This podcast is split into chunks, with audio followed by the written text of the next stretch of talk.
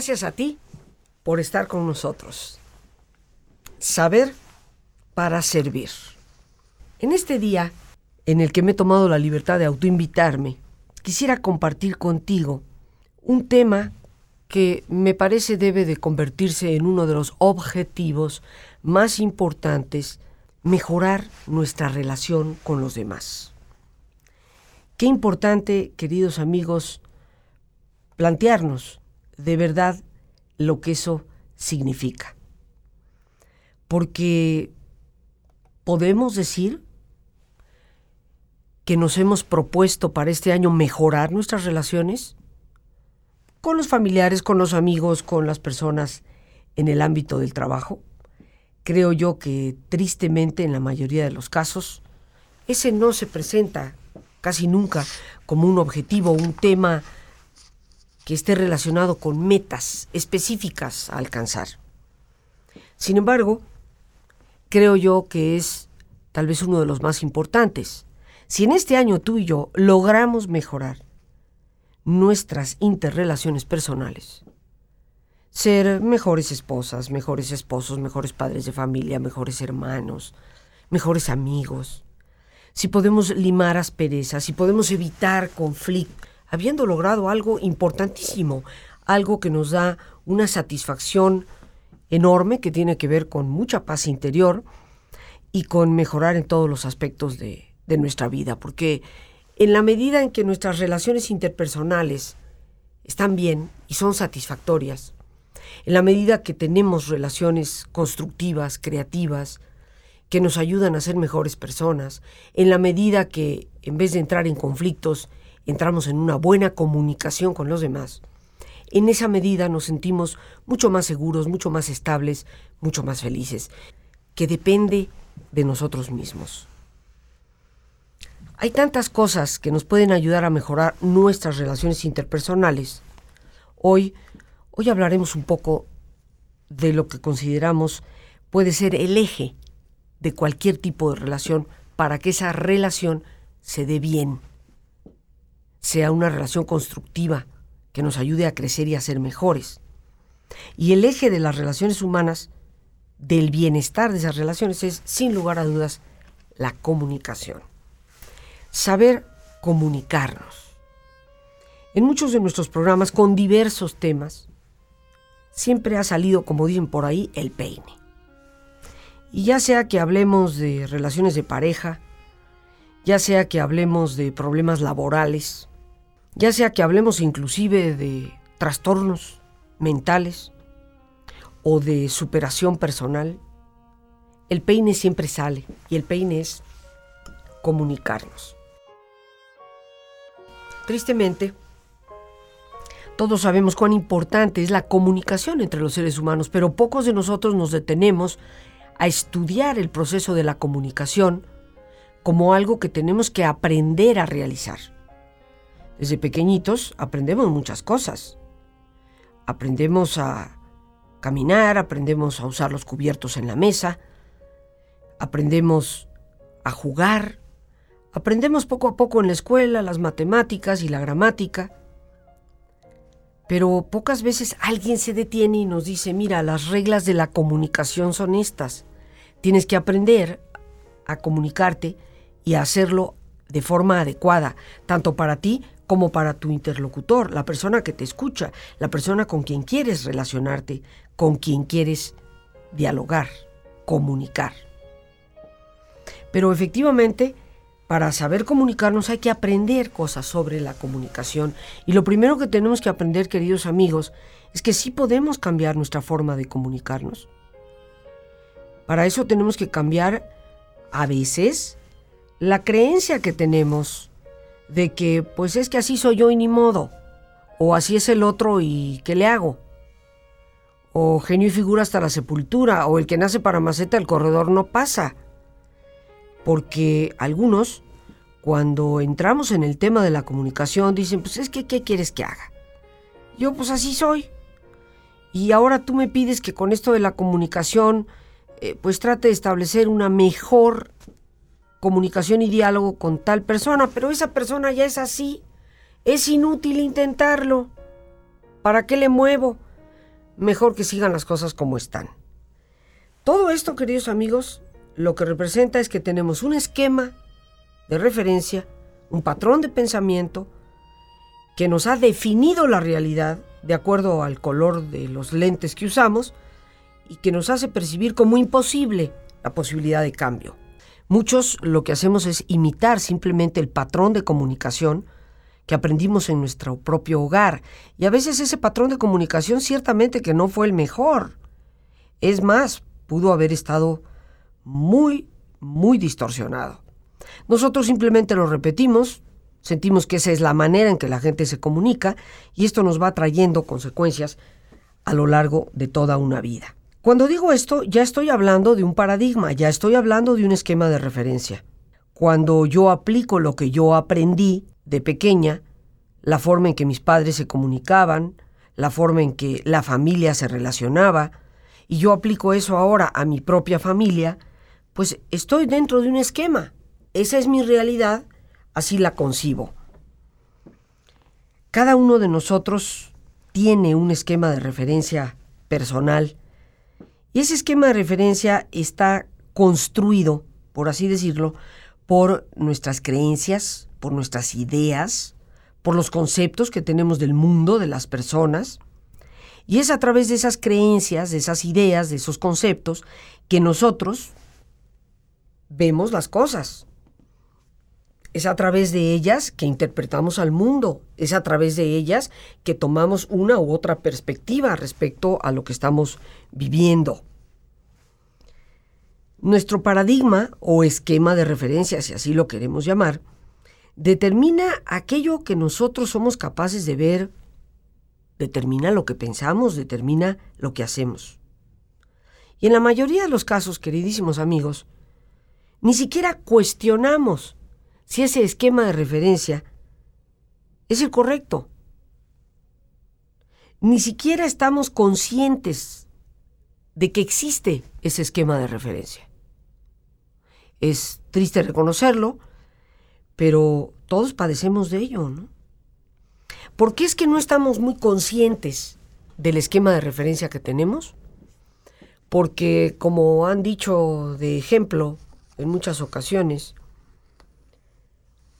tratar de analizar tu propio esquema de referencia de acuerdo a tus creencias e ideas que lo conforman, es como tratar de estudiar el color azul poniéndote unos lentes que tienen cristales de color azul.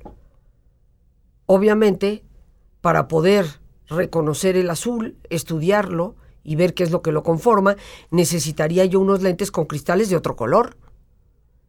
Pero si yo trato de analizar, de ser consciente de mi esquema de referencia, aplicando las creencias e ideas y conceptos que lo conforman, pues es obvio que pierdo la capacidad de poder ser consciente inclusive de ello. Por eso para alcanzar metas y objetivos, que es un tema tan importante al inicio de un año, tendríamos que empezar por darnos cuenta que a veces requerimos, necesitamos un cambio, una mirada en perspectiva, un cuestionamiento sobre muchas de las creencias y de las ideas que tenemos.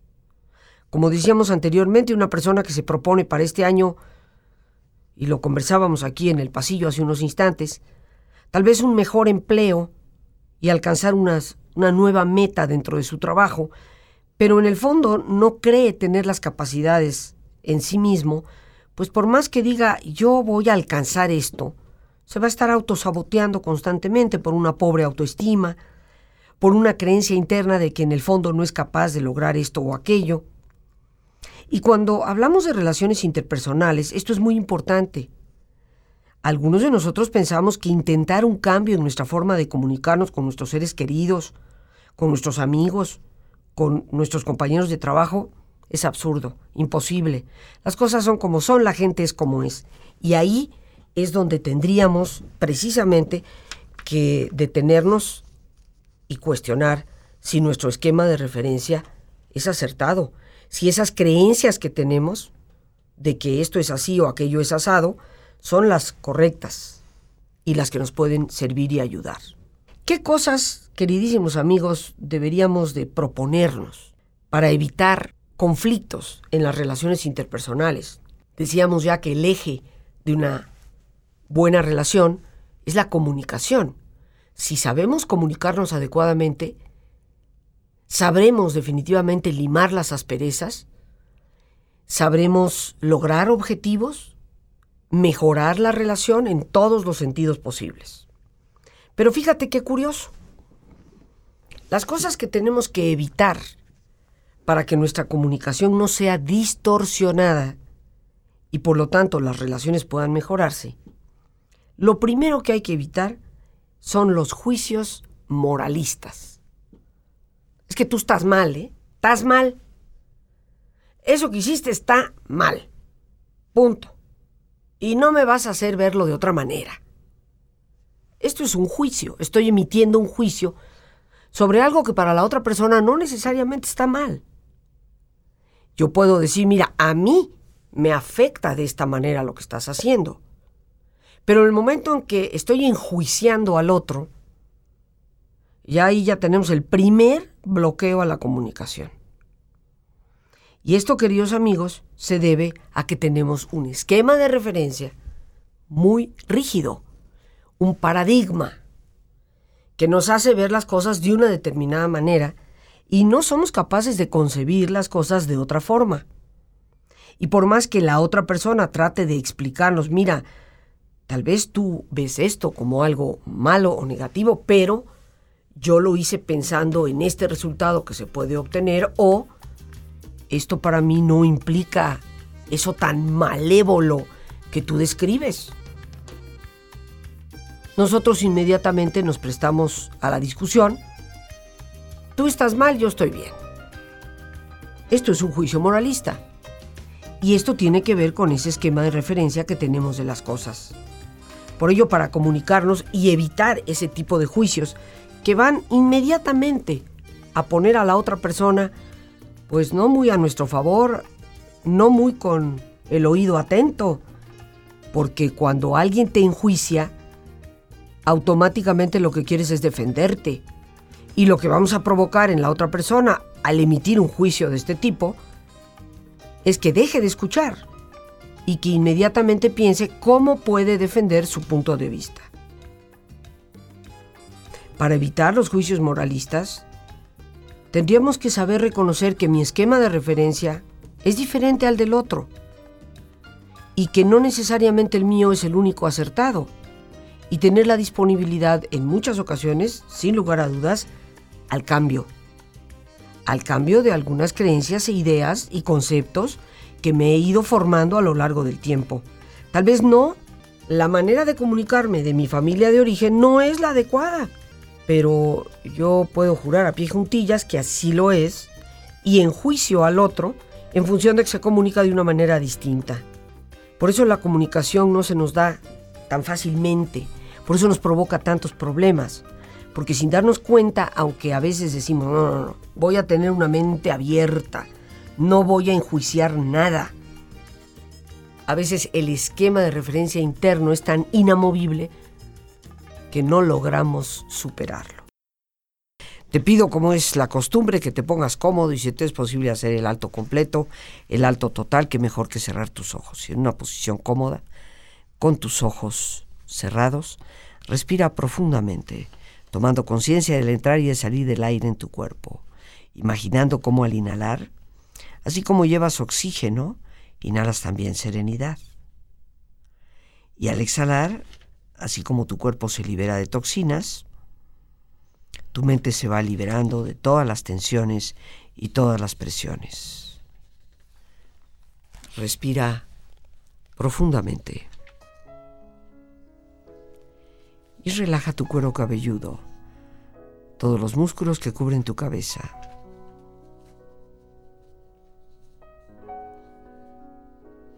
Relaja tu frente, siente la piel, la vibración de la piel.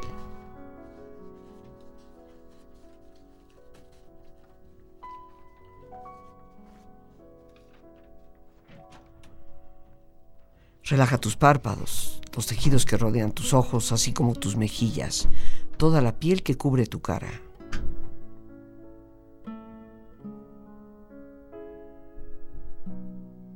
Relaja tu cuello y tu garganta, siente su flexibilidad, equilibrio, balance.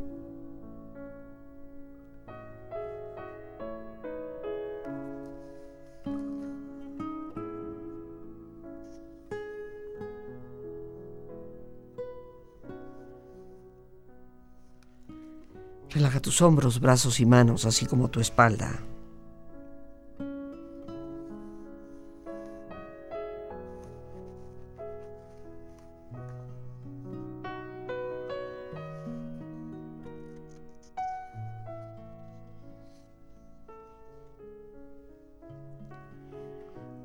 Pecho exterior e interiormente.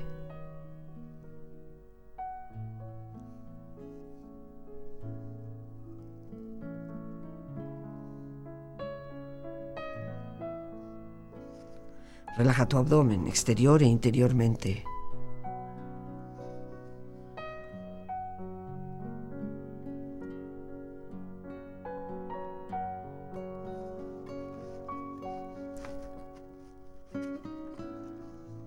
Relaja tus muslos, tus rodillas.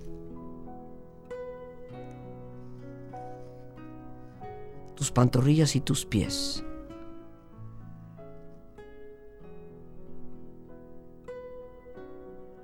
Y con tu cuerpo profundamente relajado, proyecta en tu mente la imagen de un lugar ideal de descanso, una escena de belleza y paz. Siente estar ahí.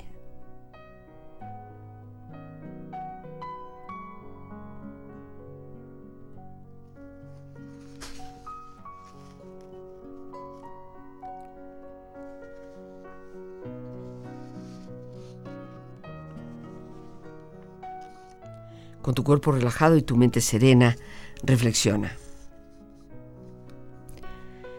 El que es incapaz de perdonar es incapaz de amar. Perdonar es lo que realmente nos hace libres. Perdonar no es olvidar, es recordar sin dolor, sin amargura, sin la herida abierta. Perdonar es hacer una limpieza de nuestro propio interior, sacando aquello que alguien dejó en ti y nos ha dejado mucho polvo. El perdón es el agua que extingue los incendios del alma.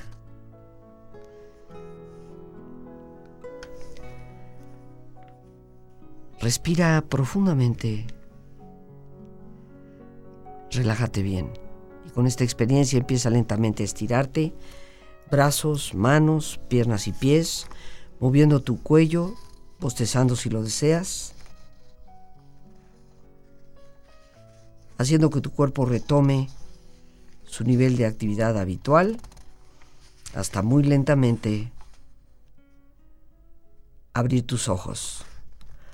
Ojos abiertos, bien despierto, muy a gusto, bien descansado y en perfecto estado de salud, sintiéndote mejor que antes. Estamos hablando de relaciones interpersonales y comunicación y decíamos que mejorar las relaciones se puede. Para eso a veces hay que cambiar nuestra forma de comunicarnos y para eso hay que cambiar algunos de los esquemas de referencia que tenemos. No, es que yo así pienso y así es como se debe pensar. Porque si entramos a un año nuevo con esa absoluta situación de convencimiento propio de que solo yo tengo la verdad y todos los demás están equivocados, ninguna de nuestras metas, ninguno de nuestros objetivos va a ser verdaderamente alcanzable. Otra cosa que hemos de evitar importantemente en la comunicación son las comparaciones. A veces cuando nos queremos comunicar con alguien, queremos decirle algo, empezamos a comparar. No, es que mira, fíjate, si tú hubieras hecho lo que hizo Saim, entonces no, no tendríamos este problema. Sí, y bueno, ¿y qué te digo cuando empezamos a comparar entre hermanos, entre amigos? Es que si tú fueras como fulanita, otro gallo nos cantara. En el momento en que ya estoy haciendo comparaciones, nuevamente está entrando de lleno un esquema de referencia mío. ¿Por qué te comparo con él o con aquel? ¿Por qué lo hago? Lo hago porque mi esquema de referencia dice que él o aquel son mejores. Para otras personas no es así. Entonces, en el momento de comunicarnos, hay que aprender y detenernos a reconocer nuestra forma de ver el mundo, pero con lentes de otro color, para darnos cuenta que tal vez nuestra percepción de la realidad no solamente no es la única, tal vez no es ni siquiera la correcta.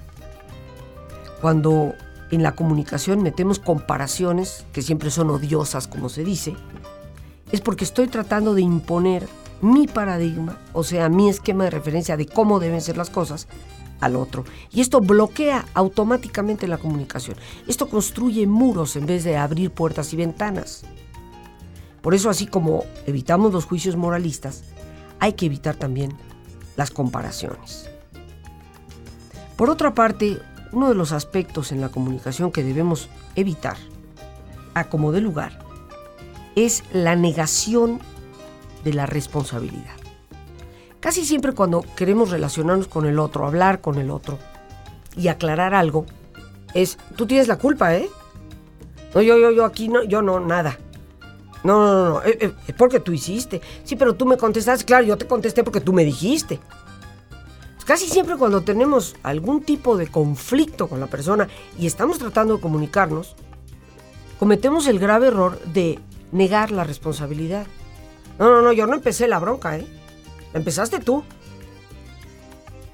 Y aunque el otro inclusive lo reconozca y diga, bueno, pues, pues sí, lo reconozco. Pero es que también la forma en que tú después me contestaste, pues me calentó más. No, no, no, perdóname. La forma en que yo te contesté fue por lo que tú me dijiste. Habrá quien diga, bueno, Rosita, pero es que hay veces que yo no puedo este, asumir una responsabilidad que no me toca. No, fíjate que no estoy usando la palabra culpa. Tal vez la otra persona hizo algo por lo cual es enteramente responsable. Sin embargo, eso no me quita la posibilidad de reconocer, pues, Tal vez sí tienes razón, la forma en que te contesté no fue la más adecuada y por eso pues te pido una disculpa. Pero independientemente de eso me parece que debemos reflexionar sobre esta actitud que tú tuviste. En el momento en que admitimos parte de la responsabilidad, se abren las puertas, se tumban los muros. Claro, para evitar esa negación que casi siempre hacemos o tenemos de la responsabilidad, es muy importante abrirnos a ese esquema de referencia de que tal vez lo que yo pienso, lo que yo creo, no necesariamente es lo correcto. Puede ser diferente. Y algo muy importante también, que es algo que debemos evitar para lograr una mejor comunicación, la manifestación de exigencias. A veces cuando hablamos con las personas, no estamos solicitando, no estamos pidiendo, estamos exigiendo. Y sí, hay momentos en la vida en que sentimos que es que las cosas hay que cambiarlas, ni hablar. Y esto tiene que cambiar, no podemos seguir así. Pero si de entrada vamos con la exigencia, acordémonos de aquel sabio refrán que dice en la forma de pedir a veces está el dar. Y la exigencia se constituye en un muro que bloquea ciertamente la buena comunicación. Por eso hay que tener cuidado con ello. Hay que saber expresar lo que de verdad necesitamos. ¿Qué es lo que yo necesito? El por qué te pido, en todo caso, la posibilidad de un cambio en cierto sentido. ¿Cómo me afecta? Ahora, no solamente cómo evitar estos grandes muros que bloquean la comunicación y que ya hemos mencionado, sino qué pasos dar. En este programa hemos querido compartir ya contigo algunos de esos bloques tan enormes de, de concreto literalmente que evitan una sana comunicación entre las personas, los juicios moralistas, las comparaciones, la negación de la responsabilidad siempre el otro o la otra han de tener toda la culpa. Nosotros somos totalmente inocentes y esto bloquea la posibilidad de un diálogo, ni qué decir de esa manifestación de exigencias que cualquiera de nosotros rechaza. Pero quiero reiterar que precisamente para lograr este propósito y evitar estos obstáculos en la comunicación, tenemos que saber cuestionar, queridos amigos, nuestros esquemas de referencia. Si nuestro paradigma o esquema de referencia del mundo, de la realidad, de las relaciones, va a determinar lo que somos capaces de ver, de pensar y de hacer, tenemos que cuestionar si nuestros esquemas son los más acertados. Estoy repitiendo yo un patrón que aprendí en algún momento de mi vida, pero que no necesariamente es el correcto.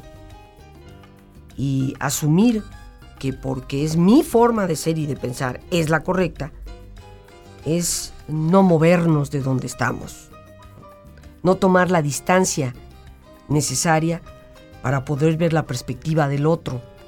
Y si yo no soy capaz de ver desde la perspectiva de la otra persona lo que está sucediendo, no seré capaz de comunicarme efectivamente nunca. Y para eso hay que estar constantemente en guardia, cuestionando esos esquemas que nos limitan, nos encasillan y no nos permiten abrir puertas, abrir ventanas.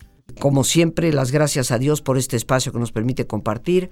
Y el más importante de todos, una vez más, gracias, muchísimas gracias por tu paciencia al escucharme, por ayudarme siempre a crecer contigo.